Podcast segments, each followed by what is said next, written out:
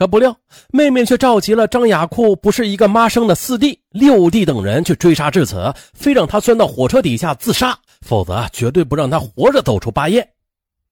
张雅库再三哀求，四弟、六弟等人终于是念在兄弟情上，放了他一马。不过从此的张雅库则对妹妹恨之入骨。之后呢，张雅库便投奔到了阿城县七幺幺厂的连金家去找妻子。可这连金说，他把孩子送来就走了，他也不知去哪儿了。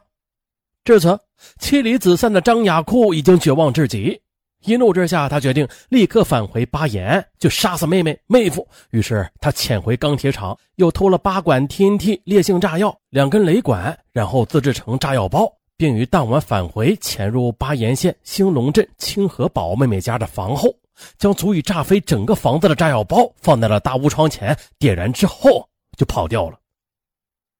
三个月之后，已经化名刘毅的张雅库，硬是沿着铁道线一步步的走到了吉林省的临江县。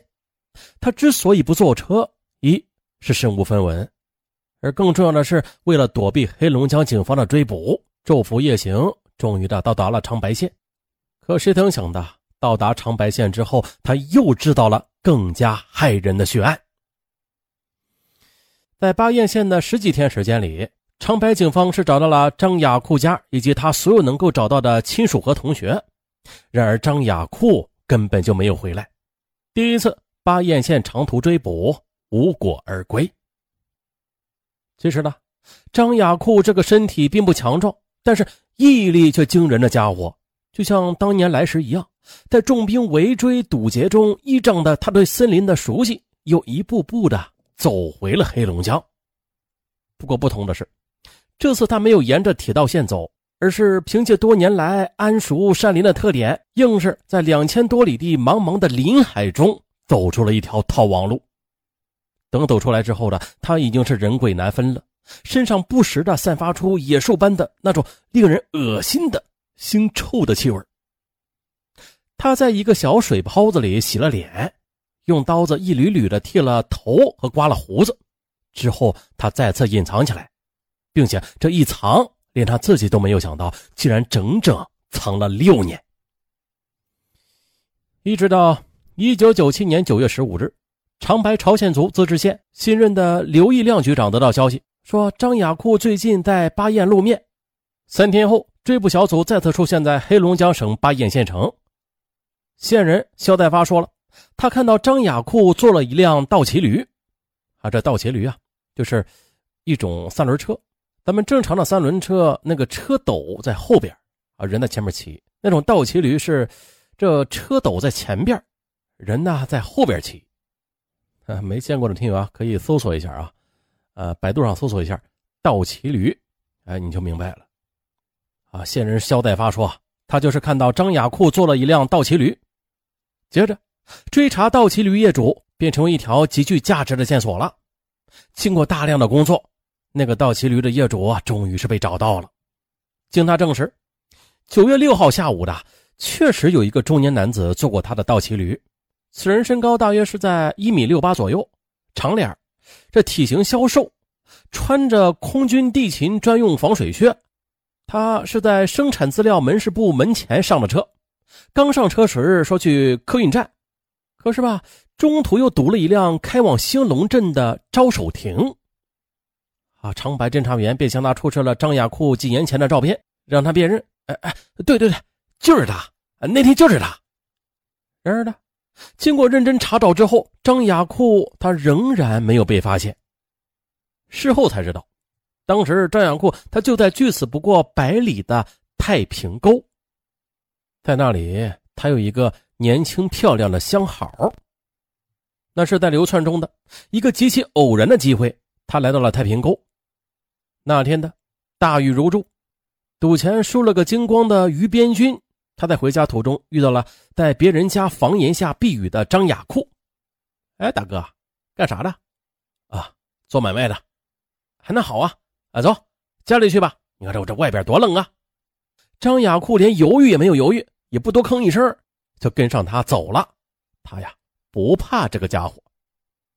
哇，到了地方之后呢，他发现于边军家实在是破烂的可以啊，就连炕席也是大窟窿、小眼子的。但是，令张雅库没有想到，甚至吃惊的是啊，他的破烂家里却藏着个娇妻。张雅库知道，这于边军他是个什么东西？那是个赌鬼呀！赌鬼他喜欢的是啥呀？不是老婆，那是赌钱。于是，他用一百块钱就把于边军给打发走了。他然后呢，不下三五回合。这于边军的媳妇儿啊，也就是半推半就的从了。接着，张雅库还在于边军家住下了，他经常的给于边军一百块钱，让他出去逍遥。张雅库每天也不出门，闲着没事的也帮着于边军的媳妇劈劈柴什么的，两个人的感情也是直线上升。啊，由于住处偏僻，于边军得了钱也睁只眼闭只眼，因此屯子里没人知道他家来了这么个人。直到有一天，于边军朝他伸出一个巴掌五根手指，跟他要五百的时候，张雅库觉得是该离开这个地方了。可不料，于边军却说：“啊，走，哪那么容易啊？”张雅库他根本不吃他这一套，我自己的腿想走就走。于边军冷笑：“还不一定吧？我让你走不出三步去。”张雅库一愣：“哦，啥意思啊？”没意思，那你是威胁我喽？哎，我哪敢呢？那这不结了？说罢的，张雅库又瞥了一眼那女人，拔腿就走了。之前的他已经给了他一些钱，那女人眼泪汪汪的注视着他。可就在这时，于边军却突然大叫一声：“哎，有人抓你！你知道不？”张雅库一惊，站住了，犹豫了一下，他走回去，给了于边军一千元。那是他口袋里最后的钱了，而就是这最后的一千元堵住了二溜子于边军的嘴。他不但没有告发形迹可疑的张雅库，甚至不久后当长白警察来调查的时候，他还胡编乱造呢，说根本就没有见过这么个人啊，再后来的他被依法拘留了。一九九八年十月二十日，伊春市汤旺河永兴林场。这看山护林员贾刚吃完早饭，例行的上山去巡护。哎，不料的，刚刚走进沟口，他就发现这一堆头年清理遗留下来的乱木头上，一个蒙头大睡的中年男子。这前几天的林场刚刚发生了一起盗窃案，贾刚不由得就有些警惕起来。哎，哎，起来来，干啥呢？你你哪的？结果对方二话不说，抬腿就是一脚，贾刚被踢翻在地。那人也不恋战，转身呢就朝沟里跑去了。接到报告，工人们便蜂拥的向那条山沟追去。下午的那名中年汉子被追上了，并且被作为盗窃嫌疑人被送往了伊春市上甘岭区公安局。可是出人意料的是，一到那里，他就向警方说：“我不是盗窃犯，我是杀人犯，我就是张雅库。你，你杀了人，在哪杀的？巴彦。”杀了谁？我外甥。那时的张雅库他已经知道，当年炸死的并非妹妹和妹夫，而是无辜的外甥。那你采用的是什么手段呢？爆炸。哪年？一九八八年的夏天。很快的，他就被警察押解回长白。回到长白，他开口说道：“我实在是感到生不如死了，这才想到求死。”六年，他虽然说过着自给自足的生活吧，但是其中的滋味，那就是六十年他也回味不完的。他说：“你不去经历，绝对不会想到那种非人的日子。”他交代了，直接原因有两条：第一，是经过多方探听，他才知道。六年前，他那一个炸药包并没有把命不该绝的妹妹还有妹夫炸死，却将自己最亲的外甥炸成了粉原因是妹妹妹夫一直是住大屋，但是他放炸药的那天晚上，他没有想到妹妹妹夫给儿子过生日，而他们在屋外忙碌着，外甥却在里屋玩耍。为这，他的灵魂从此便再也没有得到过一分一秒的安宁。第二的，就是一九九八年四月的，他从河北林业局前往嘉荫县的途中，不小心陷进了一个深深的大草甸子里，越挣扎越往下陷，这东西都扔了也不管用，并且那里人烟稀少，前不着村后不着店那是越陷越深，无论怎么挣扎也走不出去，退不回来。